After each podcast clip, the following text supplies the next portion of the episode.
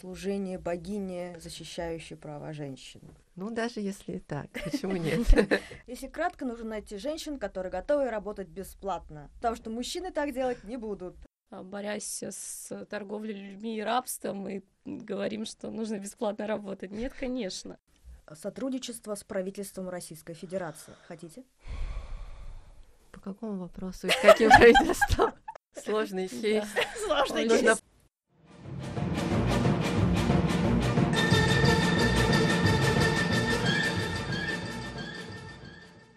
Приветствую всех слушательниц и слушателей подкаста «Феминизм в регионах». Меня зовут Ева, я из Башкортостана, и это девятый выпуск подкаста, и сегодня я буду говорить с участницами новосибирской организации «Эвридика», которая противодействует торговле людьми и сексуальной эксплуатации. Сегодня со мной Александра и Юля, участницы Эвридики. Привет! Всем привет! Доброе утро! У нас сегодня необычный выпуск – морозным утром мы собрались э, в студии в самом сердце Сибири, в славном городе Новосибирск. Спасибо тем, кто помогли нам здесь встретиться, и спасибо вам, дорогие, что нашли время, силы, возможности сегодня приехать сюда для этого очень важного, как мне кажется, разговора о вашей работе. Давайте начнем. Чем вы еще занимаетесь, кроме Эвредики, потому что я знаю, что работа в этой организации для вас не основная деятельность. Меня зовут Юля, я занимаюсь э, преподаванием истории, обществознания, философии, социологии. Меня зовут Александра.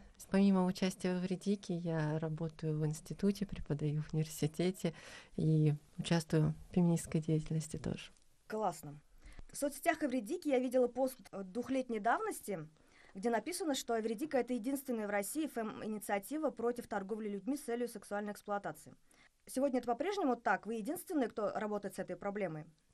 Здесь нужно сказать то, что а, мы не единственные, кто работает с этой проблемой, но единственные, у кого специфический именно фокус на этой проблеме. То есть есть также другие инициативы, которые занимаются проблемой торговли людьми. Это и фонд «Безопасный дом», и движение «Альтернатива», вот, которые рассматривают широкий спектр а, случаев торговли людьми, включающимися тоже сексуальную эксплуатацию. Но непосредственно на этих вопросах а, сфокусированы мы. И помимо этого, наша организация также выделяется тем, что она является а, низовой и управляемой в том числе самими женщинами, которые имеют опыт сексуальной эксплуатации. И еще один важный момент. Безопасный дом и альтернатива – это организации из Москвы, верно? Ну, скорее да. Ну, Конечно, у них есть определенные сеть сторонников в разных городах. И тут я, конечно, с удовольствием подчеркну, что Вредика – это региональная инициатива. Ну, это так. Ура! А, ну вот я знакома с безопасным домом где-то с 2019 э, года. Я впервые узнала о них, когда попала на лекцию их волонтерки в Казани. Тогда еще фэм-активистка феминистской инициативы Фэм Козлар Тасия Альбариньо, она, будучи волонтеркой безопасного дома в своем городе, читала лекцию о проблеме торговли людьми. И я как раз туда приехала, чтобы с ними познакомиться, с казанскими э, феминистками и попала на эту лекцию, и была, конечно, просто ошарашена тем, что я услышала, потому что я столько лет живя э, в России, на этой планете, э, никогда не слышала, не задумывалась, не сталкивалась э, с этой информацией, что это такая большая проблема, современное рабство. Я была шокирована, и мне очень понравилось, хотя тема, конечно, ужасная. И вот я тогда узнала, что есть такой фонд «Безопасный дом московский», и он в то время, по крайней мере, был заинтересован э, в, в том, чтобы у них были волонтерки в разных регионах и продвигали эту тему, эту проблему. Вот я не знаю, как у них сейчас там, но вот я знаю, что Эвердика появилась в этом же году, в девятнадцатом, да?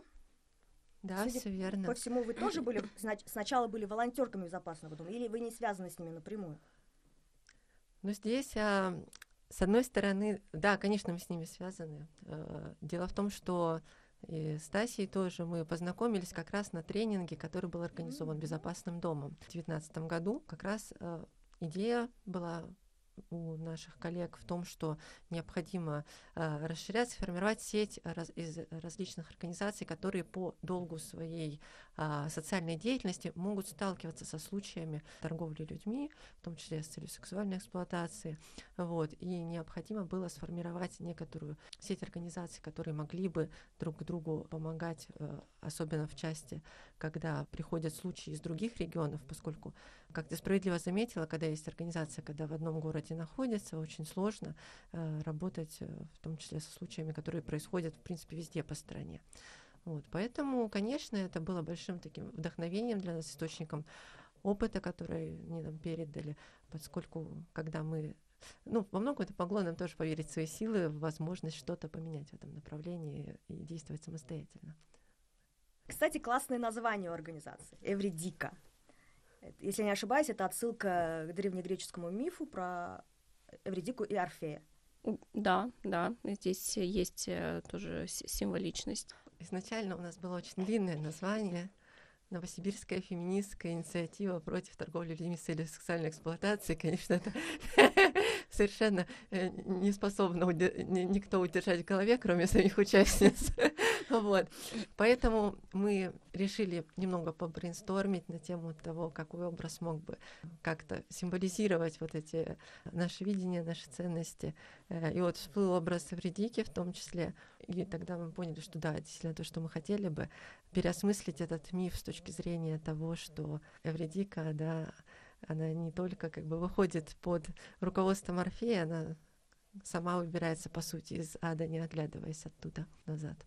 Но в первоисточнике она не вернулась. В первоисточнике она не вернулась, но нам никто не мешает как бы работать с мифом с точки зрения вот, переосмысления того, что могло бы быть, если было все по-другому. Да, согласна, классно. Что стало импульсом для появления вредики в Новосибирске? Ну, здесь, наверное, несколько можно выделить моментов. Во-первых, это непосредственно то, что у нас э, город достаточно большой, и, конечно, э, присутствует здесь э, секс-индустрия, как на уровне проституции непосредственно, стрип-клубов, вебкама. И долгое время мы здесь э, как бы как феминистки находились, но при этом ну, мало что фактически могли с этим сделать. И, но у нас росло осознание того, что мы хотим что-то с этим делать. Не было некоторых инструментов, которые бы позволили нам с этой проблемой работать, помогать людям, которые вовлечены э, в сексуальную эксплуатацию. Вот. И в этом плане нам как раз-таки очень э, помогла вот эта практическая помощь, опыт, который, которым с нами поделился безопасный дом, активистки оттуда которые нам ну, фактически передали опыт того, что можно делать, как можно работать с этой проблемой. То есть здесь мы э, оказались как бы сошлись с двух сторон, да, вот и с одной стороны их опыт, с другой стороны наше желание и наша активистская некоторая база. Угу. А вот я не раз слышала в ваших э, интервью, лекциях, читала, что вы говорите, что среди вас есть пострадавшие, пострадавшие ну, да, от тех проблем, с которыми вы сейчас работаете. Вот эта информация, она как бы конфиденциальна, или вы ее тоже где-то афишируете? Ну, имеется в виду, что-то больше рассказываете? Ну, есть некоторые анонимные истории, которые публиковались от наших uh-huh. участниц, uh-huh. но непосредственно эту связку, да, мы ее стараемся сохранить конфиденциальной. Многим сложно об этом говорить, вспоминать э, этот опыт. Среди участниц действительно есть э, пострадавшие, от сексуализированной эксплуатации, но опять же мы уважаем право а, анонимности. Но в любом случае а, этот опыт а, как раз, а, вот эта особенность, она, наверное, характеризует Эвредику как не совсем обычную организацию, потому что здесь действительно есть люди, которые сталкивались, э, в общем, с, с другой стороной, а, с данной проблемой. И это тоже дает такой определенный уровень эмпатии при взаимодействии с пострадавшими.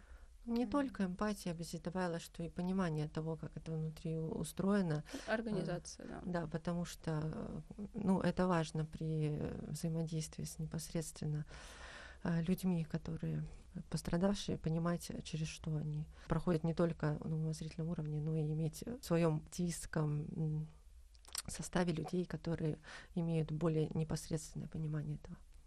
Угу. Сколько сейчас человек в вашей команде и как устроена ваша работа? Вот Юля, давно ты в Эвредике? Я больше года, наверное, год. Я, я где-то с августа прошлого года, если я не ошибаюсь. Так что да, больше, больше года. В, у нас в организации на данный момент примерно 11 человек, говорю примерно, потому что а, у нас, так сказать, плавающий график у всех, и иногда в общем, кто-то больше принимает участие, кто-то меньше. А, опять же, у кого-то заканчиваются ресурсы, а, внутренние ресурсы, или у кого-то там возникают э, рабочие вопросы, Э, так сказать, другой своей жизни, поэтому, а, ну, примерно 11 человек. И, конечно, есть э, определенное распределение, так сказать, обязанностей, но оно тоже очень условное, потому что все-таки у нас такое горизонтальное как раз управление, если можно так назвать, э, коммуникация, то есть а, мы смотрим Конечно, каждый сам по себе смотрит, сколько он может время а, потратить на а, те или иные вопросы. То есть есть э, те, кто занимается, допустим, контентом.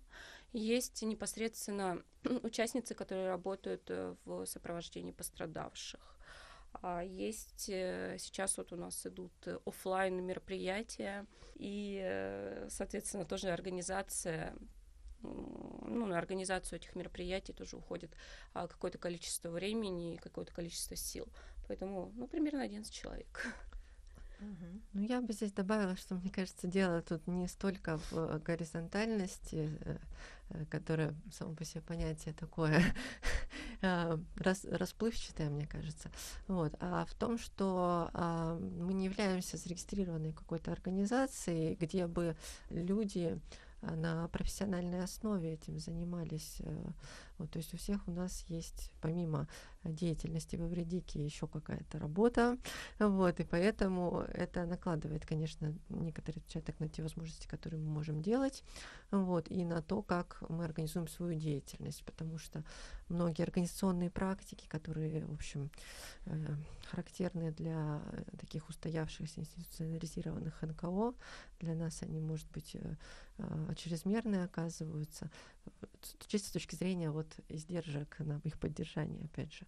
Как мы работаем, да, то есть действительно исходно наша инициатива, она новосибирская, но сейчас многие участницы, ну, часть исходно вообще из других городов тоже участвуют, в том числе в работе над контентом, например, какими-то такими вещами, которыми можно удаленно заниматься. Вот часть сейчас э, временно или не очень временно переехали, вот, э, поэтому вообще изначально онлайн-формат, он важен был в организации нашей деятельности, то есть у нас есть некоторое общее коммуникативное пространство, где мы обсуждаем нашу деятельность, принимаем совместные решения, пользуемся различными там, досками для планирования задач, а, ведем электронный документооборот, учет пострадавших, отчетность по расходуемым средствам и собранным средствам, ну и так далее и тому подобное. То есть стараемся максимально это все документировать для того, чтобы в том числе было легче проводить а, ну, обучение новых участниц, которые к нам присоединяются время от времени. Напомню, что Эвредик образовалась в 2019 году. Да. Правильно. То есть да. уже существует 4 года. Вы периодически ищете вот новых активисток. Судя по всему, дру- люди из других городов а, к вам примкнули именно вот таким образом, да? И вопрос, а, кто может к вашей организации примкнуть? Что для этого нужно? Заполнить анкету. Для нас э, самое важное — это чтобы потенциальная участница разделяла наши цели и ценности, то есть имела некоторое представление о том, э, что собой представляет секс-индустрия, проблема сексуальной эксплуатации людей там, э, вот. И а, имела тоже некоторый внутренний ресурс для того, чтобы участвовать в деятельности нашей организации, желание, соответственно. Затем мы, да, знакомимся с человеком, уже э, более лично пытаемся понять, насколько мы подходим друг к другу и найти возможные какие-то точки для дальнейшего сотрудничества. Сотрудничество же оно может а, не только на уровне участия в деятельности непосредственно в редике проходить, но и в том числе, если это люди, которые в принципе, разделяют наше дело, но при этом очень загружены по какому-то другому активизму, мы можем находить какие-то точки соприкосновения для организации каких-то совместных проектов. Это может быть цисгендерный мужчина? Был такой кейс, помнишь? У нас Кто при, при, приход, приходил. А, нет, но не, никто не у нас не было. Не было, мужчин. но хотел мужчина при, присоединиться. Был, было такое. А, я помню, просто была да, такая анкета. И что с ней стало? Ее сожгли. Мы ее проанализировали, мы подошли к этому профессионально, мы проанализировали. Ну, скорее всего, человек, который оставил, либо это сделал из любопытства очень сильного. В общем, а, ну, мы нашли, конечно, во время нашего анализа а, какие-то вещи, почему мы не смогли, в общем, доверить. То есть такое возможно, я думаю, если человек будет разделять взгляды, ценности. Но здесь есть большое Тут сложности но. есть некоторые, связанные с тем, что особенно то, что касается... Ну, э, вопросы безопасности, да, конечно, тут возникают. Вот. Плюс еще момент, связанный с социальным сопровождением пострадавших, из которых большинство это все таки женщины, и пострадавшие в том числе от насилия со стороны мужчин, что будет очень сильно препятствовать такой э, работе. Ну, я думаю, что мы бы, если бы столкнулись действительно с искренним желанием со стороны мужчин участвовать в проекте, могли бы найти какой-то формат формат э, взаимодействия, не включающий прямое вовлечение во внутренний процесс организации, но использующий вот этот энтузиазм какой-то на благо нашего движения.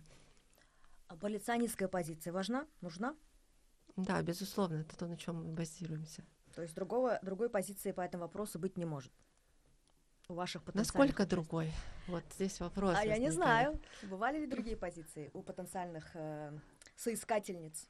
Не, я не помню. В банкетах встречались, встречались э, такие. То есть, скорее, кто-то очень размытый, но там не только в этом была проблема, то есть там какие-то вообще не очень внятные были анкеты с точки зрения того, что человек вообще хотел, вот, насколько я помню.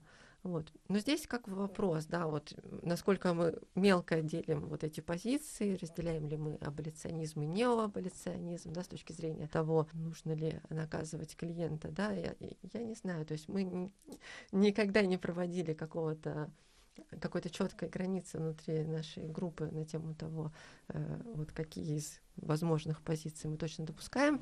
Для нас здесь важно э, то, чтобы общий взгляд на проституцию он был как на социальную проблему, э, на вовлеченность в проституцию людей как на пострадавших, соответственно, на тех, кто организует, а как на преступников, тех, кто пользуется как насильников, ну и так далее.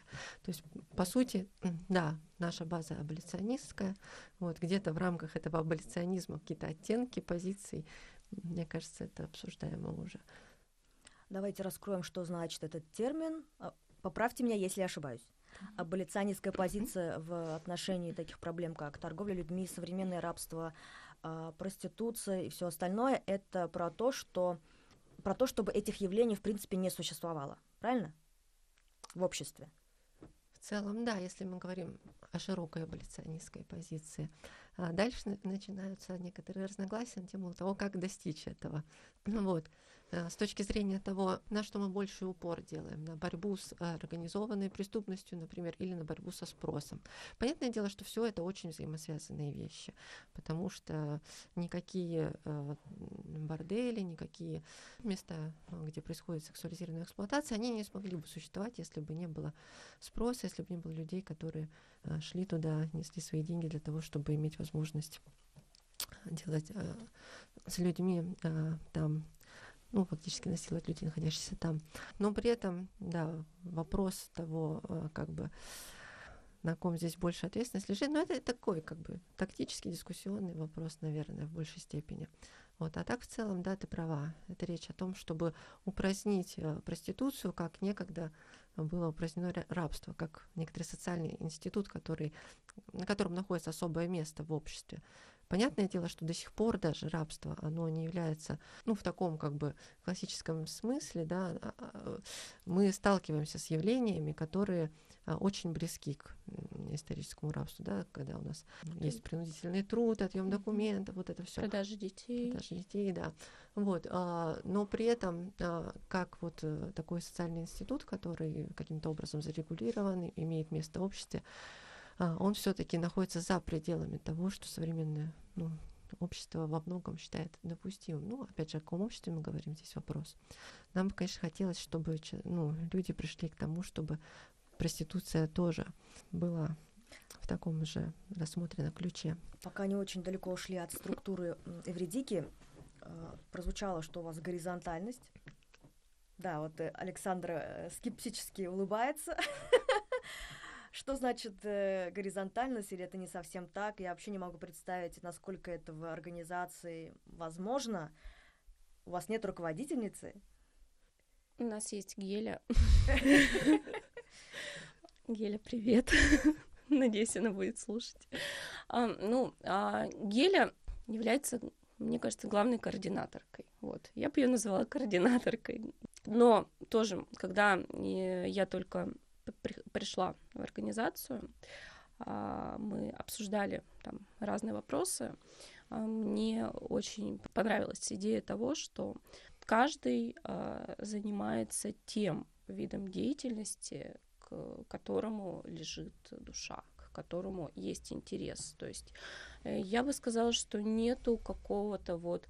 Дедлайны есть иногда, но, опять же, дедлайны э, продиктованы, как правило, извне. Допустим, есть какой-то проект, есть какое-то мероприятие, к которому нам нужно приготовиться, есть у нас э, там какой-то контент нужно выпустить вот на какой-то конкретной неделе, приуроченной к какой-то конкретной дате. Но в целом э, очень много свободы для участниц. То есть э, мы сами регулируем э, то, что мы делаем, мы сами регулируем сроки, мы обговариваем эти сроки, ставим примерные дедлайны, дедлайны скорее для себя, то есть что мы понимаем, что вот нужно сесть и вот это вот сделать. Но а, я бы не сказала, что я тоже работала в университетах, статью к такому-то числу, все там, и никак иначе. Нет, здесь такого нету, и на самом деле это достаточно положительно сказывается на микроклимате, и опять же отсутствует вот этот стресс-фактор, что тебя кто-то подгоняет, вот это вот нету. Поэтому да, я считаю, что есть горизонтальность. Но может, я как-то не так понимаю это. Классно, мне нравится все, что я слышу. Ну, я почему как бы улыбаюсь, когда это слышу, потому что, да, с одной стороны, есть вот этот момент э, гибкости в плане организации, в плане работы, потому что мы все-таки занимаемся здесь такой, ну, как деятельностью э, в каком-то смысле волонтерской, хотя время от времени э, у нас э, находятся деньги, в том числе на оплату э, труда участниц, которые связаны с выполнением конкретных задач. Но в основном это, в общем, какие-то вещи, которые вот проистекают от э, сердца, от нашего желания что-то сделать непосредственно. Вот. А, и поэтому, конечно, гибкость это появляется. Но горизонтальность или не горизонтальность, она ведь не только с точки зрения того, стоит ли над тобой кто-то и говорит, что тебе надо делать, а, а и с точки зрения организации внутренних процессов э, самоуправления в какой-то организации.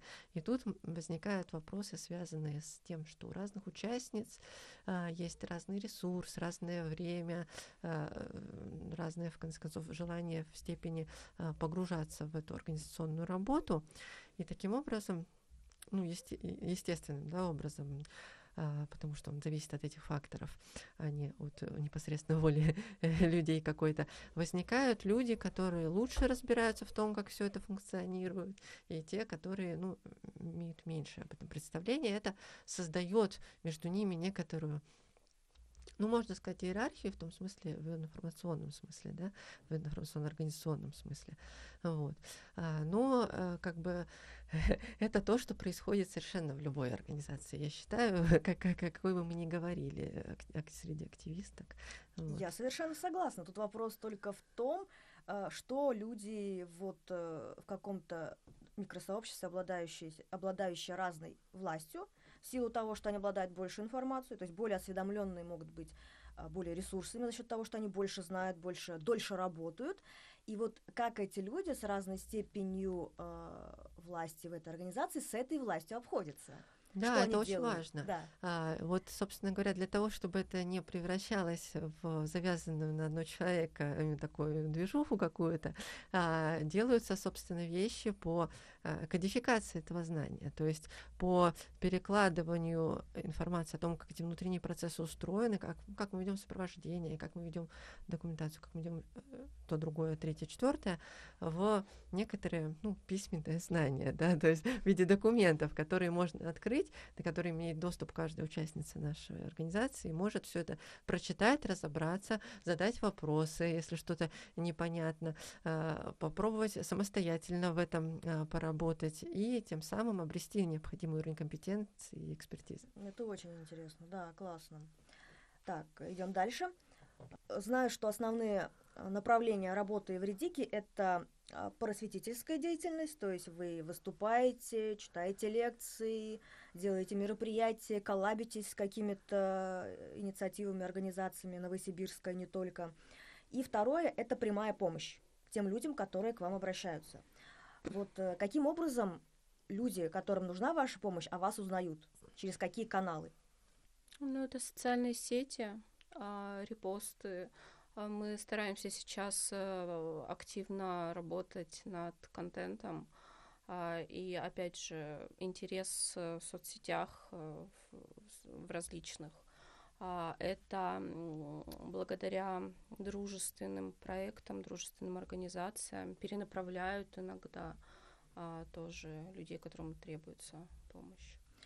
Получается, что люди, которым вот нужна непосредственно ваша помощь, допустим, человек там столько-то лет находится в ситуации рабства или проституированности, у них, может быть, нет доступа к соцсетям, они не подписаны на профем и дружественные да, каналы. Как они находят? А, ну, такое, да.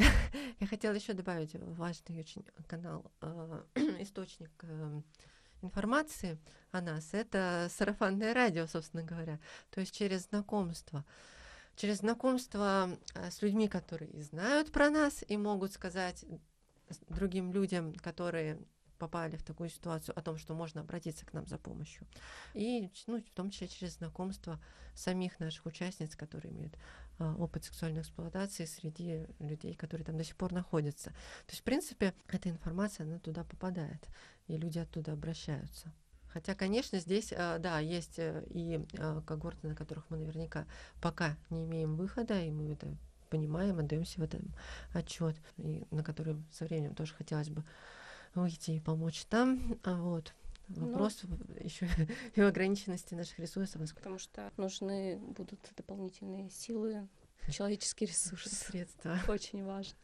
Средства. К вам могут обратиться люди из других регионов? Да, и они обращаются к нам.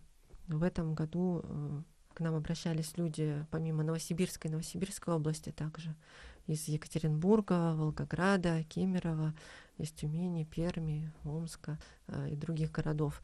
Но обычно это такие единичные обращения, конечно, в том числе и связанные э, с перенаправлением от других организаций, но и, и непосредственно нам пишут люди. Вот, то есть в этом плане контакты такие есть. А сколько примерно обращений в год вы получаете?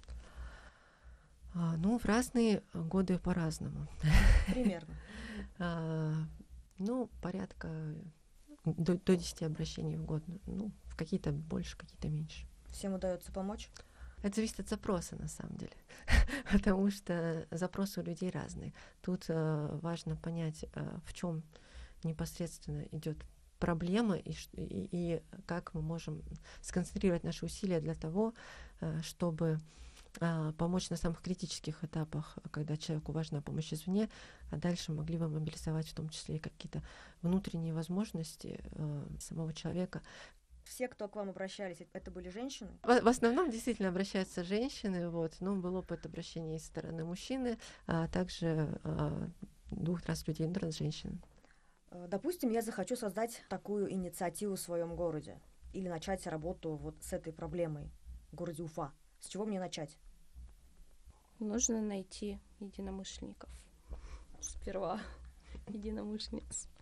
Да, то есть э, нужно, конечно, найти э, тех, кто э, будет помогать, э, кто будет принимать участие, э, инициативных э, людей, инициативных женщин, а это прежде всего, потому что здесь, а, ну, мы же понимаем, это не работа в классическом понимании работы, а здесь важна действительно инициативность, проявление а, каких-то своих а, взглядов, личное участие необходимо. Поэтому мне кажется, прежде всего это определенное окружение, чтобы создать ячейку, а потом уже организационный вопрос.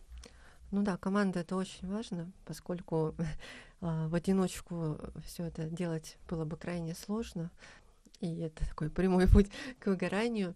Вот. Но помимо команды очень важно также мне кажется, иметь э, связь э, с другими инициативами, которые тоже занимаются этой проблематикой э, и которые готовы передавать э, свой опыт, э, подсказывать в каких-то сложных случаях, потому что ну, действительно, такая связь э, с старшими сестрами, она позволяет не пасовать перед трудностями, которые на этом пути возникают, а получать какие-то советы, э, консультации, и это очень большой ресурс, который позволяет двигаться вперед. Если кратко, нужно найти женщин, которые готовы работать бесплатно. Свободны от работы и остального времени, потому что мужчины так делать не будут. Единственное, обратился из любопытства. Он заполнил анкету. Я, я ведь права, да? Ставим это за кадром. Ну, а, есть положительные аспекты, на самом деле, того, чем мы занимаемся. Конечно. То есть то, что ты сейчас... подкаст утром в пятницу. Другой конец города. Ну нет, я совершенно серьезно. Потому что э, это на самом деле замечательная возможность для того, чтобы не просто э, вот осознавать весь ужас происходящего вокруг и сидеть и думать, что ты ничего с этим не можешь сделать, но и это некоторые такая дорога, идя по которой можно что-то реальное делать для, того, для изменения ситуации, помогать людям, видеть, как они э, растут, выходят из этой ситуации. Это очень сильно э, дает отдачу, и ты понимаешь, что ты не зря вообще этим занимаешься и живешь здесь. Вот, мне кажется, это очень важно. Ну и помимо этого, опять же, какие-то мероприятия совместные, которые иногда проходят у нас с другими нашими коллегами, коллежанками, они э, дают чувство вот этой солидарности, единства и силы вот в нашем пути. По поводу бесплатной работы хочется прокомментировать. А на самом деле, конечно, любой труд, он должен оплачиваться. Мы это прекрасно понимаем, и когда есть такая возможность, то, конечно, труд э, участниц, он оплачивается. Но есть большое но, когда ты с нуля делаешь какую-то организацию, а, изначально вот этого начального капитала попросту может не быть. И, конечно, он просто должен наращиваться. Поэтому здесь вопрос времени, а, вопрос работы в любом случае. И э, поэтому да. То есть э, я не могу сказать, что мы там, а, борясь с торговлей людьми и рабством, мы говорим, что нужно бесплатно работать. Нет, конечно. На, наоборот, мы понимаем, что каждый труд должен быть оплачен, и а, это обязательное, конечно, условие. Но для этого нужно, опять же, работать, потому что просто так деньги не упадут.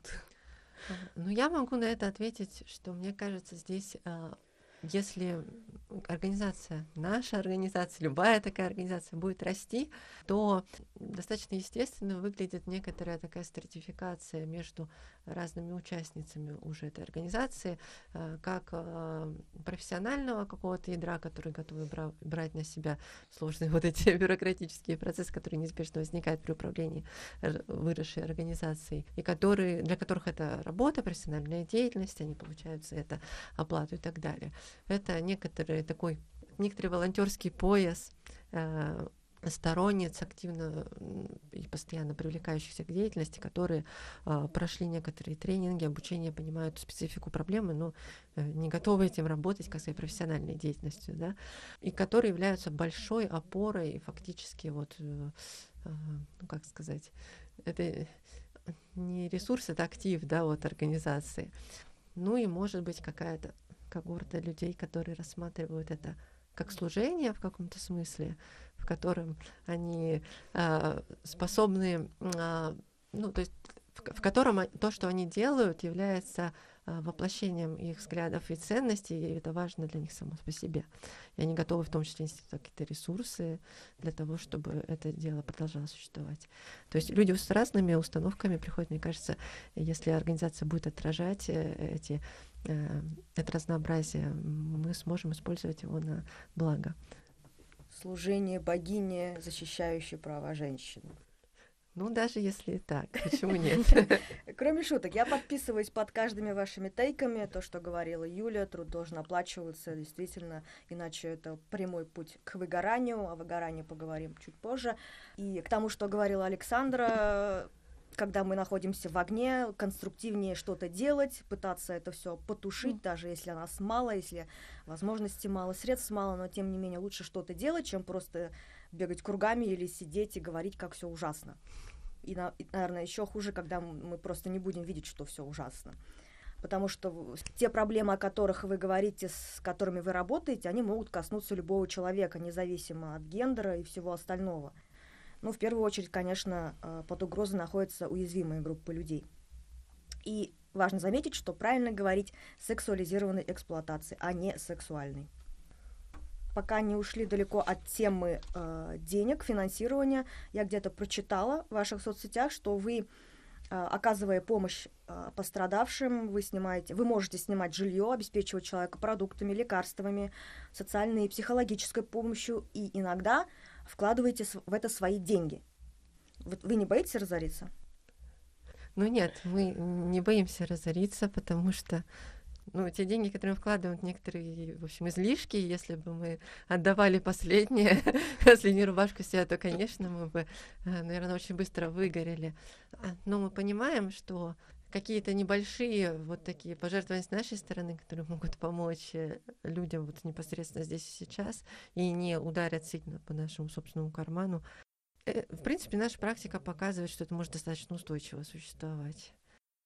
Когда участницы вкладывают свои деньги, это же тоже идет как, ну, как благотворительность, как волонтерство. Mm-hmm. То есть это когда ты как будто не участвуешь в этой организации, просто с другой стороны понимаешь, ну вот есть у меня там лишние две тысячи, да, они мою жизнь не изменят, там, не знаю, квартплату не покроют, э, там, ну вот лишние, да, там небольшие деньги, но их можно, допустим, вложить, они будут работать на благо классная позиция. Правда, я не верю в концепцию лишних денег. Ну, здесь сильно, сильно зависит от того, как человек на это смотрит тоже, да? Да, ну я вот э, как активистка, как фам-активистка, которой тоже иногда приходится в какие-то мероприятия, какие-то свои деньги вкладывать, хоть и небольшие, это воспринимаю как в рамках солидарности, да, женщин, оказавшимися в ситуации менее привилегированными. Допустим, даже если брать э, феминизм, фем-активизм, мне кажется, приобщиться к феминистскому знанию это уже какая-то привилегия, потому что эти знания как инструмент вот помогли мне изменить мою жизнь. То есть как-то освободить пространство свободы, соответственно, быть более защищенной, как бы это смешно не звучало в Российской Федерации в 2023 году. Даже ощущение защищенности это уже какой-то ресурс.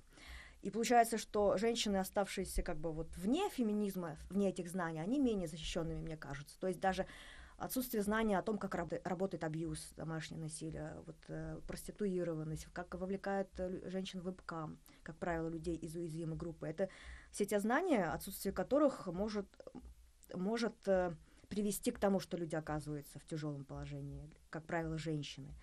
Поэтому, когда, допустим, делая какое-то просветительское мероприятие, какие-то ивенты на тему феминизма, проблемы женщин, вкладывая в это свои деньги, я на, это смотрю как на проявление солидарности и то, что я даю что-то свое, как правило, там кровно заработанные деньги на какой-то работе, э, в том, чтобы вот распространять эти знания и попытаться помочь другим женщинам. Кто-то пришла, послушал и, может быть, тоже смогла в будущем изменить что-то к лучшему в своей жизни. Потому что вот я очень верю в то, что мы можем протягивать руку помощи другим женщинам. И как вот недавно слышала, что почему-то о привилегиях говорят э, люди, которые не имеют много привилегий. Ну, типа вот мы, женщины, не особенно это привилегированная группа, да, в условиях патриархата, но тем не менее мы, как мне кажется, больше рефлексируем о своей привилегированности, потому что если ранжировать привилегированность вот по разным уровням, то есть женщины более привилегированные, есть менее. И вот я на каком-то своем уровне привилегированности, я смотрю на тех, кому дано меньше. Даже банально просто стабильный заработок. Это все-таки ресурс. Вот, ну я сейчас отвлеклась, так могу подкаст записывать ну, да, в, в одну голосину. Солидарность это очень важно, и это практики взаимопомощи фактически. Вернемся к работе Евредики. За время вашей работы приходилось ли вам обращаться к правоохранительным органам И была ли от них какая-то помощь или какое-то содействие?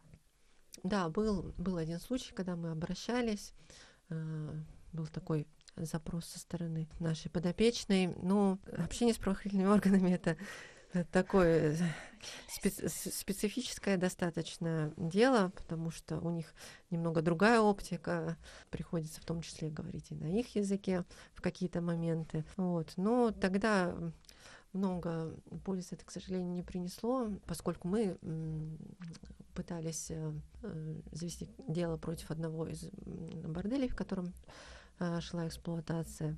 А, фактически тогда это кончилось. А, ну, со стороны именно дела ни, ничем особо, вот, а со стороны других подопечных там поступили некоторые угрозы. Мы, ну, мы до конца не знаем, на самом деле, была ли там какая-то связь между правоохранителями там, и а, теми, кто это организовывал, но в целом общение было достаточно сложным. Вот мы тогда успеха не добились. Но, в принципе, если со стороны тех, кто к нам обращается, есть вот некоторое желание вот идти а, по этому пути, заводить какие-то дела и общаться с правоохранителями, а, то мы готовы с ними вот ходить вместе, разговаривать с ними, пытаться, так сказать, как-то делать так для того, чтобы они что-то делали. Ну, вот как в том случае они, например, приходили туда, проверку проводили буквально в дом. Ну, вернулись, сказали, нет, там обычная квартира, ничего не происходит. вот. Но, как бы, да, здесь ограничения есть некоторые в том, как система работает. Но это не значит, что э, не стоит пытаться, потому что ситуация на местах, она может различаться сильно. Подопечные могут получить юридическую помощь э, в случае необходимости, в случае такого вопроса, запроса изначального. То есть э, в целом, я думаю, при необходимости мы сможем работать. Ну и работали уже, говорю, был такой у нас пример, э, может быть, не очень удачный, но, э, по крайней мере, э, мы этим готовы заниматься. А у вас есть юристки, да, в организации? Ну, в самой организации нету, мы находим юристок по запросам. Через партнерские организации, да. да. А, это действительно очень такая интересная тема, дискуссионная. А, да, э, действительно у нас в России не выработаны какие-то механизмы помощи пострадавшим, и тем более, что касается правоохранительных органов, МВД, Следком, там, прокуратура, а, к сожалению, практически нету специалистов, которые умеют устанавливать коммуникацию с пострадавшими. И опять же, они нацелены, то есть у них есть определенные задачи, которые перед ними стоят. Вот. И здесь в эти задачи не входит там определенная психологическая работа с, с пострадавшими, ну или хотя бы учет их состояния, поэтому, поэтому действительно такой риск травматизации, он может быть. Я бы хотела добавить еще один риск потенциальный, который здесь возникает. Он связан с тем, что а, в России действует такая прогибиционистская модель отношения к проституции, то есть когда э, криминализована и организация занятия проституцией, э, и непосредственно э, криминализованные люди, которые эксплуатируются там. То есть э, в данном случае у нас действует статья административного кодекса, которая, э, ну, которая может использоваться в качестве давления на проституируемых людей, которые захотят, например, иметь какое-то дело с правоохранителями. Ну, к сожалению, мы живем в мужском государстве. Рассчитывать на помощь представителей мужского государства, наделенных властью, полномочиями, можно, но без особых иллюзий, как мне кажется. Опять-таки, другая позиция, что есть инструменты правовые, которые вообще-то должны работать и пытаться сделать так, чтобы они начали работать или хотя бы попробовать их как-то расшевелить. Потому что, вот, по-моему, как Юля сказала, в каких-то моментах где-то это может помочь. В какой-то ситуации, возможно, на каком-то месте будет сидеть более-менее добросовестный человек, или, может, у него будет такое настроение, что это попадет под Я его настроение. Или ему нужны будут очки для да, либо у него будет зуб на вот э, этого сутенера. Хотела здесь добавить, что вот мы говорим э, о вот этих делах, да, здесь важно упомянуть, что у нас вообще в Уголовном кодексе есть статья за торговлю людьми вообще, да, но при этом а, вопрос в том, как, опять же, она трактуется, ну вот очень часто, то есть это а, воспринимается как а, ну, какое-то похищение человека, насильственное удержание, И, безусловно, это все входит в торговлю людьми. Но когда мы говорим о сексуальной эксплуатации, очень часто э, за место вот таких прямых насильственных э, моментов используются практики вербовки, в том числе вербовки, основанные на обмане прежде всего, вот, э, которые формально позволяют преступникам обходить вот этот момент, связанный с принуждением к сексуальной эксплуатации, и выставить его как бы как будто бы пострадавшие сами того хотели и попали туда. А может быть, они в какой-то момент и сами ощущали, что они идут туда, но, в какой-то, но, но дальше начинают включаться механизмы, которые удерживают их. И здесь очень сложно а, именно доказательную базу какую-то а, составить для того, чтобы по этой статье по торговле людьми провести дела, связанные с сексуальной эксплуатацией. Именно поэтому я думаю, что многие из полицейских могут не браться за это, потому что ну, в плане раскрываемости это не очень легкие дела. Даже вот, ну, берем, допустим, ситуацию там продажа ребенка и берем ситуацию сексуализированной эксплуатации. А, накладывается всегда, и вот Александра сейчас э, этот вопрос подняла, а, обвинение пострадавших.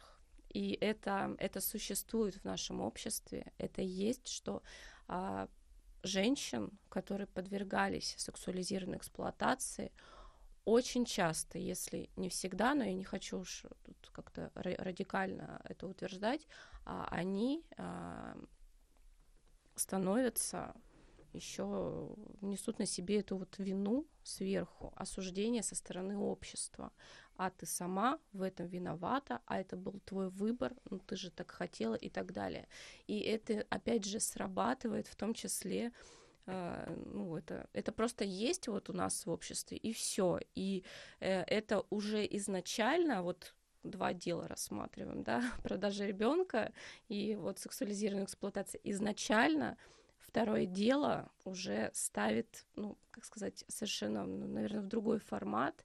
И вот это осуждение, конечно же, и у правоохранителей, и у обывателей, обычных людей, которые там открывают газету там не знаю, паблик э, городской, и читают про такие ситуации, конечно, у них возникает вот это вот осуждение, вот это вот обвинение и изначально какая-то предвзятая, ну, предвзятое отношение к пострадавшим. И я думаю, что вот это тоже лежит. Ну, это, конечно, уровень морали уже, наверное. Хочу здесь еще одну заметку сделать, такую, может быть, немножко пользу правоохранительных органов наших, вот, потому что время от времени мы а, тоже фиксируем, как-то отслеживаем и даже э, репостим у себя в группе сообщения, о, которые приходят о том, когда полиции удается, значит, раскрыть какое-то дело, связанное с организацией занятия проституцией, с организацией борделей. Время от времени по этим статьям они получают осуждение, ну, и это попадает в новости. То есть в этом плане нельзя сказать, что вообще ничем не занимаются, да. Нет, это не так, и э, дела раскрываются, люди получают сроки за эту преступную деятельность, но вот акцент тут немножко в другом как раз-таки. Вот, не с точки зрения того, как... Акцент не на пострадавшего, да, а на э, организаторах. Это к вопросу о, о том, с чего мы начали, да, аболиционизм, неоаболиционизм, mm-hmm. разные оттенки в том. Ну вот э, к словам Юли про то, что фактор морали, да, вот э, на мой взгляд это фактор патриархата, когда ребенка вполне обоснованно воспринимают как представителя уязвимой группы, а женщину нет, потому что на нее смотрит как на ну, взрослый дееспособный человек, чего она пришла, чего она не ушла, сама виновата. С одной стороны, это можно понять, но это нельзя понять, э, потому что у нас есть сильный фактор патриархата, в котором есть э, две стороны условно, у одной власть, у другой нет, другая уязвимая сторона. Это, как правило, женщины, люди с ЖГС, женского гендера. И получается, что когда мы рассматриваем ситуацию полностью, исключая фактор уязвимости, у нас нет сочувствия к этим людям. То есть сразу э, включается вот это вот, в этот victim blaming. Ну, э, фактор уязвимости это важная вещь, конечно, э, но поми- даже в ситуации, когда его нет, возможны э, чисто составляющий состав преступления некоторые обстоятельства, связанные с обманом, например, при вербовке. То есть человеку говорят о том, что будет одна работа, какая-то, например, не связанная совершенно с сексуальной эксплуатацией. Потом человек приходит туда, и выясняется, что там нужно не просто там стоять, э, принимать каких-то гостей в гостинице, а вечером, там, например, идти с ними в сауну и тому подобные вещи. Э, то есть здесь дело не только в том, что мы вот э, как-то жестко упираем на дисбаланс власти и ситуацию уязвимости, а в том, что э, то, что происходит, оно э, и Конечно, это накладывать. То, то, о чем ты говоришь, Ева, это, безусловно, важный очень контекст. Но даже если бы мы полностью от него абстрагировались, все равно у нас сохраняется и состав преступления, и проблематичность ситуации. Так, э, вопросу об вебкаме. Вы создали digital -проект, который по форме напоминает э, сайт вербовки в вебкам, но на самом деле этот сайт ведет на страницу вашей э, организации Вредика и сообщает о вебкаме правду. Вот как он называется и что с ним сейчас? Есть ли какая-то статистика по просмотрам? Да, он действительно. Меня с английским Юридайс Парадайс, да. Юридайс Парадайс, ну то есть такой как бы рай Евредики. Mm-hmm. Ну это некоторые, скажем, а, отсылка к тому, как часто называют подобные да, э, студии вот, с коннотациями определенными. Ну что, сайт, в общем-то, работает, на него люди заходят, посещаемость не то чтобы очень высокая, вот мы смотрели за последний год это что-то порядка там 1100 человек э, просматривало. К сожалению, таких ресурсов знаний не было, чтобы попродвигать его как следует. Но тем не менее, а, даже вот когда вот мы его запустили, мы сами через него получали отклик один, а, вот, обращение, э, и к нашим партнерам тоже после этого стали обращаться чаще пострадавшие от вебкама. Ну, здесь мы не можем установить прямую причинно-следственную связь. Возможно, это связанные вещи. Но тут есть еще один интересный факт, что если статистику посмотреть, то порядка 39% э, переходов э, на наш сайт, они идут с сайта агрегатора э, вебкам-студий. То есть в какой-то веке нам удалось ресурсы врага заставить работать на нас. Классно. Так, идем дальше. Вы много с кем сотрудничаете? Я вычитала, что у вас э, было какое-то взаимодействие с межрегиональным общественным движением курских женщин. Как у вас получилось с ними запартнериться и что вы совместно делали? А, ну, это была их инициатива в основном, то есть они нашли нашу группу в соцсетях, а, написали, предложили совместно а, выпустить материал, касающийся проблемы торговли людьми, вот, Круто. Ну, собственно говоря, э -э это мы и делали. То есть такая да. была разовая коллаборация. А они находятся лок локально в Новосибирске? Нет, не в Новосибирске. Нет. То есть это в основном как бы такое онлайн взаимодействие было. Угу, Все поняла. Так, дальше. Вы совместно с Ново колледжем делали студенческие дебаты на тему проституции. Меня удивило, что это учебное заведение, и оно сотрудничает с фэм-организацией, потому что последние годы особенно феминизм феминистки очень сильно стигматизируются государством, пропагандой, демонизируются. И вот у меня вопрос, как вы с ними познакомились? Почему они не боятся с вами работать? А, это личное знакомство. Я просто знакома с преподавательницей оттуда. Вот, и Новоколледж, э, на самом деле, особое место, хочется его выделить и лишний раз похвалить, потому что действительно это учебное заведение, это частное учебное заведение, с учетом того, что сейчас, э, к сожалению, в учебных заведениях проводить а, вообще какие-либо открытые подобные мероприятия, тем более феминистическим организациям, это невозможно, мы будем говорить прямо, это невозможно, там в другой колледж, в школу прийти, сказать, вот мы хотим провести у вас дебаты на эту тему. Новоколледж это позволил сделать, потому что это тоже, это их ценности определенные, и они с радостью дали площадку, и на протяжении всей подготовки к этим дебатам оказывали всестороннюю поддержку, за что огромное спасибо, в том числе э, нынешний директор э, тоже э, помогал, э, вот, поэтому, ну, хочется, да, сказать спасибо, и очень, очень классно, что есть, на самом деле, такие учреждения, где э, дают слово, дают слово студентам, где можно обсуждать такие сложные темы и, честно, табуированные темы в нашем обществе, и тем более табуированы они в классических э, учебных заведениях. Хотя вот а, я сталкивалась с тем, что в целом так или иначе проблема проституции-то она обсуждается. Просто у нас как-то привычно, когда эту проблему обсуждают скользь с уровня, что ну вот есть такая девиация. Древняя профессия. Э, девиация, да, как какая-нибудь тетенька. А уже другие дополнительные вопросы, которые, конечно же, у учеников э, возникают, на эти вопросы никто и не планирует отвечать, как правило, поэтому есть такая проблема. И Новоколледж, конечно, нам помог. Коллапс с учебным заведением это вообще крутой заход. Да, сами в шоке до сих пор. Идем дальше. Так, я видела карточки, где написаны ценности организации Эвредика, и мне очень понравились ваши слова про равное общение. Вы пишете, Позиция сверху может навредить не только человеку в процессе восстановления, но и тем, кто оказывает помощь. Поэтому мы никого не спасаем и не перевоспитываем. Мне, как э, стороннице горизонтальных отношений, как вы уже поняли, как противнице излишних иерархий, хотя я признаю, что в каких-то, возможно, организациях иерархии вынужденные, они бывают нужны, может быть, полезны.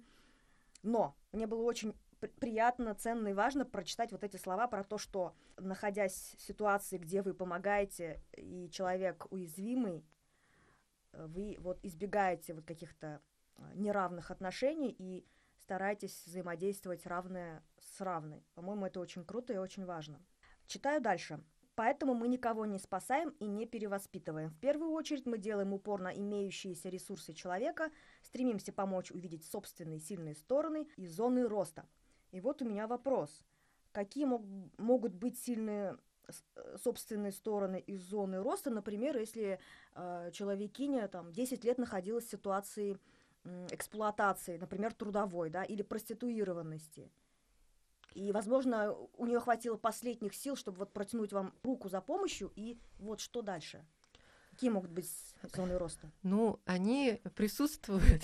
я более того скажу, то есть э, из нашей практики порой я сталкиваюсь с людьми, которые просто потрясающую жизнестойкость проявляют в тех условиях, в которых они находятся, да, в тех условиях, которыми, с которыми сталкиваются. И, ну, то есть тут хотя бы, на самом деле, можно начать с того, что человек до нас уже дошел. Это далеко не все э, способны собрать себя, даже психологически чисто для того, чтобы обратиться за помощью, это требуется определенная такая сила воли, После этого, то есть мы всегда стараемся личный контакт установить для того, чтобы увидеть человека перед собой и проанализировать ситуацию, в которой находится, проанализировать, в чем основные угрозы, э, какие возможны ресурсы. Это э, не только вот как бы чисто такие характеристики самого человека, это в том числе и связи с а, людьми, которые могут поддержать из круга, друзья, родственники. Вот. То есть очень важно, на самом деле, обратить внимание, а, как бы подсветить вот эту сеть социальную, в которую встроен конкретный человек, для того, чтобы можно было, исходя из вот этой целевой установки на выход из кризисной ситуации, разработать план помощи, вот, который бы опирался как на нашу поддержку, так и на способности а, самого человека. Понятное дело, что, конечно, ситуации бывают разные, и доли соотношений между вот этими двумя сторонами, они могут меняться.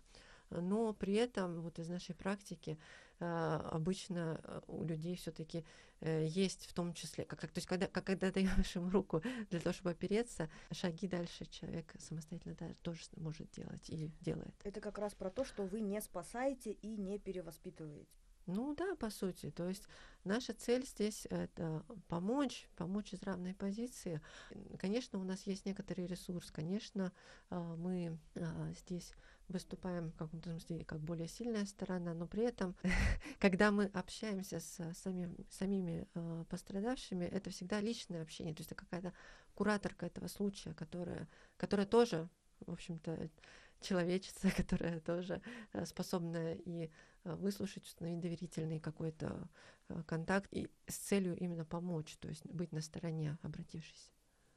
Могу дополнить. А человек, который очень длительное время находится в эксплуатации, он сталкивается всегда так или иначе пост, э, с посттравматическим расстройством, а в таком состоянии, там, это может быть состояние депрессии, конечно, человек э, может не, вы, не видеть выходов и альтернатив в своей жизни.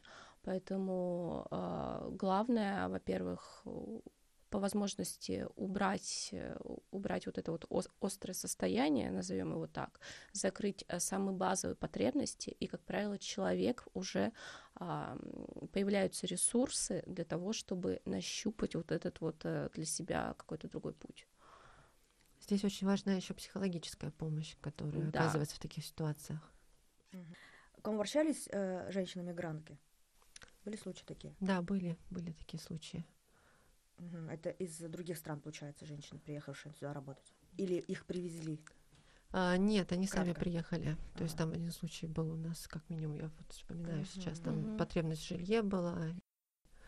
Э, мне очень откликнулось вот это слово «не спасаем», потому что вот этот синдром спасательницы, синдром, как правило, часто синдром белой спасательницы, это то, об что я часто спотыкаюсь, когда, например, взаимодействую с какими-то женщинами, даже фем, феминистками, фемактивистками, которые живут в столицах или живут за границей, да. И вот это меня, конечно, корежит каждый раз, когда я это ощущаю, поэтому для меня бальзам на сердце, когда я слышу, что есть в вашей организации есть такая ценность. Спасибо вам за это что вы учитываете такие очень важные моменты. Для кого-то, возможно, покажет, что это не так важно, надо спасти, помочь, вот это все. Но вот такие детали, я считаю, они очень важны, потому что это про человечность, про то, что вы видите за этой проблемой, за этой работой именно в первую очередь человека. И это круто. Это не только вопрос э, ценностей, но это в том числе и вопрос эффективности, мне кажется. Потому что ну, мы верим, что именно такой подход, да, он позволяет как раз-таки э, человеку э, не просто как бы перенестись от э, ситуации, когда ее жизнь там находится в руках злонамеренных к ней людей, перенести эту ответственность на людей, которые бы опекали ее, но при этом во-первых, у нас нет ресурсов да, для того, чтобы потом бесконечно продолжать эту ситуацию опеки. А во-вторых, э, мы хотели бы, чтобы э, из этой точки пострадавшая сама дальше развивалась и э, выходила из этой ситуации. То есть это, это важный путь, который необходимо пройти, да, вот. Спасение, оно может быть опасно, оно может навредить, оно может иметь очень такие вот отрицательные последствия, что человек не сможет потом интегрироваться сам а, в общество, в социум. А, и помощь, которая не нужна, она токсична она может вредить. И это тоже очень, важно. Угу. Все, поняла. Так, идем дальше. А, работать с людьми, а, пострадавшими от насилия, соприкасаться с их болью – это мощный источник выгорания. А, есть ли у вас такая проблема, и как вы ее профилактируете или как решаете? Я никак тоже ответ. На самом деле просто это, ну, наверное, позиция такая, что ты занимаешься своим ментальным здоровьем, когда ты понимаешь, что ты не вывозишь, когда у тебя не хватает ресурсов, ты открыто об этом говоришь э, другим участницам, что ты э, у тебя на данный момент нет ресурсов, чтобы там, допустим, раб- работать. И в любом случае это не замыкаться себе, просто быть открытым и слушать э, свои потребности тоже. Не забывать о себе. Ты это сейчас сказала про себя или в целом? Я про себя говорю. Ага, ну ты сказала никак. Как будто не а, ну, никак, имеется в виду, э, я бы не сказала, что как-то э, для меня, ну, ну, опять же, это, это прям субъективно очень. Я не знаю, насколько, насколько я могу сейчас говорить э, прям субъективно. Мне кажется, это в целом должна быть позиция образ жизни каждого человека, забота о своем физическом и ментальном здоровье. И здесь просто ты как как-то взвешиваешь. То есть я не могу сказать, что я что-то вот э, стала работать во вредике и стала предпринимать какие-то конкретные меры. Нет. А я работала с психотерапевтом. Я знаю, что такое э, психотерапия, там антидепрессанты а, и прочее, прочее. То есть э, тоже проходила такой когда-то этот, этот путь, а, и думаю, что мне кажется, это для многих таких работ при, когда ты взаимодействуешь с человеческим горем или страданиями, а, это должно быть нормой. То есть это образ жизни. То есть ты чекаешь свой счетчик ресурсов? Да, да. Слушаешь себя. Я бы добавила, что тут можно разделить эту тему а, на профилактику выгорания на организационном и на личном уровне. Да. Вот. А, то есть то, о чем, что на личном уровне делается, то, о чем ты, Юля, говоришь, на организационном, вот мы уже упоминали про гибкость э, работы, отсутствие какого-то жесткого давления, возможность выбирать те активности, которые э, к которым есть энтузиазм в данный момент. То есть, потому что когда ты делаешь что-то через силу, это очень сильно может приводить действительно к выгоранию. Вот. А, плюс использование каких-то возможностей, которые появляются в силу нашей деятельности, там, ну, связанных, опять же, с какими-то там поездками, тренингами, возможностью как-то совместить приятное с полезным, да. А, но если про личный уровень говорить, да, здесь каждая немножко по-своему справляется с этим. Э, какие-то общие такие тенденции ты, Юля, выделила, я с ними солидарна. Я про себя только могу, наверное, добавить, что я просто выгорела еще до того, как Эвредика создалась, поэтому для меня эта проблема уже не актуальна. Я выгорела, как только родилась. Видела, что патриархат, и сразу выгорела. Ты серьезно? А, ну, Или это фигура речи? Это и серьезная фигура в каком-то смысле. Ну, то есть э, состояние выгорания, оно время от времени приходит по разным причинам, особенно когда первый раз это случается. вот, а потом ты просто уже учишься как-то с этим жить э, и не допускать себя на самое дно вот падать этого. Вот. И это наша адаптация к вот этой среде. Угу. Желаю тебе не спуститься на дно. Так, и еще один вопрос. Ваши желания и намерения относительно дальнейшего развития вредики? А, хотелось бы, конечно, чтобы у нас э, организация распространялась и на другие города, чтобы были а, либо партнерские, либо сотрудничество, такие партнерское, а, партнерский формат, э, либо в целом организация росла за счет э, появлялись новые участницы, потому что это дало бы возможность э, помогать большему количеству людей, потому что сейчас наши силы, конечно же, ограничены ограничены нашими же э, ресурсами, поэтому это необходимо. Это работа над э, сайтом, конечно, ну, такая очень инструментальная деятельность, э, но тоже она важна, потому что это определенное такое информирование населения, информирование возможных пострадавших. Это офлайн работа, с, особенно с уязвимыми группами что тоже важно, и когда есть взаимодействие с уязвимыми группами в офлайн формате особенно, э, тогда и возникает вот это вот э, сарафанное радио, и это тоже очень хорошо. Сотрудничество с правительством Российской Федерации. Хотите? По какому вопросу и с каким правительством? Ну, то есть... С каким правительством? Я пока себе не могу представить, честно говоря, в текущем формате, как бы это могло выглядеть. О, да. В... Я даже не знаю, я ближайшей спросила или всерьез. В перспективе а, это невозможно, наверное. А, так далеко заглянуть пока не получается, но в текущий момент я не думаю, что это возможно. Допустим, они обратились к вам. А, как пострадавшие? В таком случае, конечно, поможем есть, если кто-то кто-то будет пострадавший, а, кто-то будет связан, то, конечно, конечно, поможем.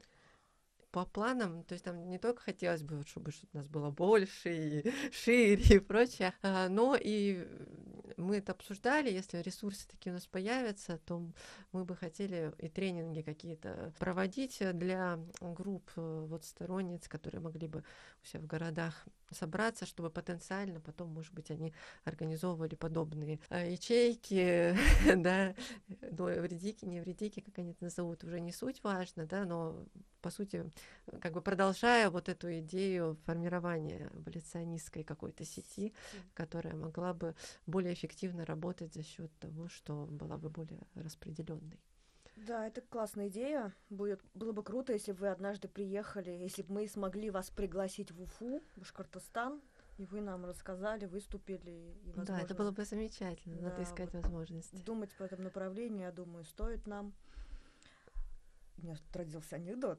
Э, к вам обращается правительство Российской Федерации и говорит, что нас вовлекли во все это. Мы тут в эксплуатации находимся. Мы не, не добровольно подписываем эти указы. Спасите нас. Сложный кейс. Сложный Нужно кейс. посоветоваться со старшими коллегами. Очень много ресурсов нужно на решение. Да, и так, и хочется еще наш э, выпуск связать с э, новосибирской феминистской группой, коль мы все находимся в городе Новосибирск. Как вы связаны с новосибирской феминистской группой НФГ? Ну, исходно Эвредика формировалась на базе новосибирской феминистской группы сама я из нее. И те люди, которые входили в костяк организации в девятнадцатом году еще, то, тоже формировались в основном на базе данной группы, поскольку, ну, понятно, а, в рамках феминизма уже достаточно проработан а, дискурс отношения к проблеме сексуализированной эксплуатации, и довольно много людей, а, которые понимают суть проблемы, которые хотели участвовать в этом деле. Вот, так что и сегодня тоже мы и о, к волонтеркам оттуда открыты, и к совместной какой-то а, информационной поддержке друг друга на мероприятиях, а, в том числе приглашать каких-то... Ну, на, нас НФГ приглашает в качестве лектора к себе на мероприятие. А, мы вот а, будем 25 ноября тоже проводить мероприятие, приуроченное... Да, угу. это уже завтра. вот. Там в том числе будут участницы Новосибирской феминистской группы выступать. Так что мы достаточно тесно переплетены, действительно. 25 ноября – это Международный день ликвидации насилия в отношении женщин. И еще один момент. Хочу напомнить, что деятельности феминистской Новосибирской феминистской группы посвящен шестой выпуск подкаста «Феминизм в регионах». Если не слушали, то можете послушать. Я там брала интервью у участниц этого комьюнити, сообщества у Марины и Ксении. Что еще можно сказать? Может, сами что-то хотите составить важное? Может быть, что-то я пропустила про вашу организацию? Может, какие-то какое-то объявление, призыв? Ну что я здесь могу сказать? Что мы всегда открыты к сотрудничеству как с другими организациями, которые разделяют наши цели, ценности, а, так а, и к обращениям Э, со стороны как пострадавших от сексуализированной эксплуатации, так и из уязвимых групп. А, то есть э, у нас нет такого правила, что когда убьют, тогда и приходите, да, то есть мы э, рассматриваем ситуацию комплексно, стараемся помочь, потому что как бы чем раньше э, мы можем здесь э, поучаствовать, тем ну, эффективнее фактически будет наша помощь. Вот мы это понимаем, и поэтому приглашаем всех к сотрудничеству и к совместной работе.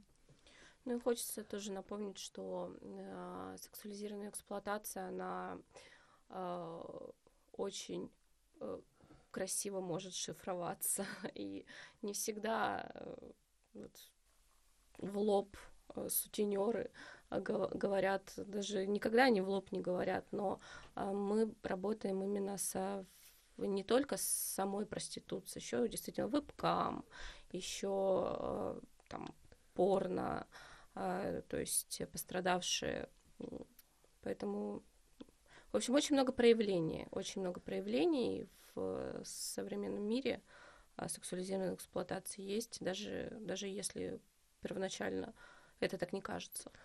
Я хотела добавить еще то, что э, это очень распространенная действительно проблема, о которой мало говорят, поэтому если вы можете организовывать какие-то публичные обсуждения этой проблемы, высказывать свою позицию по этому отношению и так далее, а, то возможно, что кто-то, кто находится в этой ситуации близко, с вами может обратиться к вам, а, сказав о том, что находится в такой ситуации. И вот поскольку вы уже слушаете этот подкаст, вы знаете, кому можете перенаправить такие случаи обращения, что сделать в этой ситуации.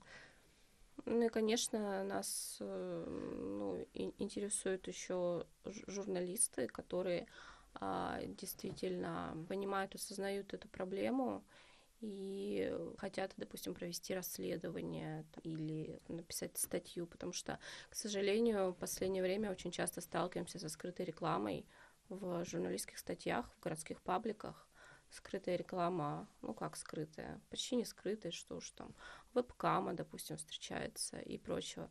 И, к сожалению, действительно очень сложно найти, в общем, журналистов, которые разделяют эти взгляды, которые хотят э, объективно рассматривать данную проблему ставлю небольшую справочку. Согласно исследованиям Global Slavery Index, почти 2 миллиона россиян и россиянок находятся в положении современного рабства и сексуализированной эксплуатации, то есть каждый 13 человек из тысячи.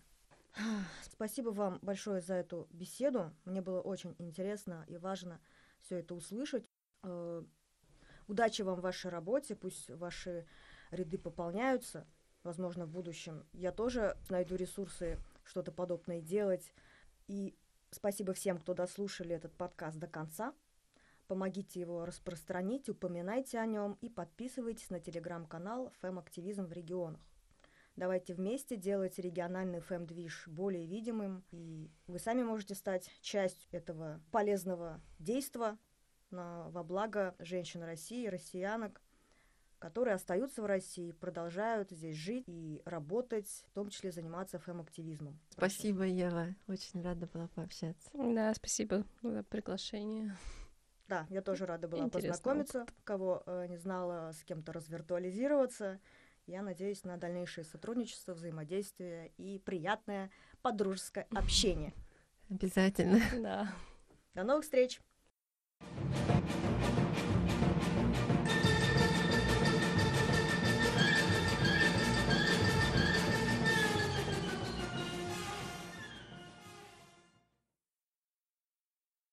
Бұл подкаст суғышқа қаршы. Зур рахмәт сізге тыңдағаныңызға.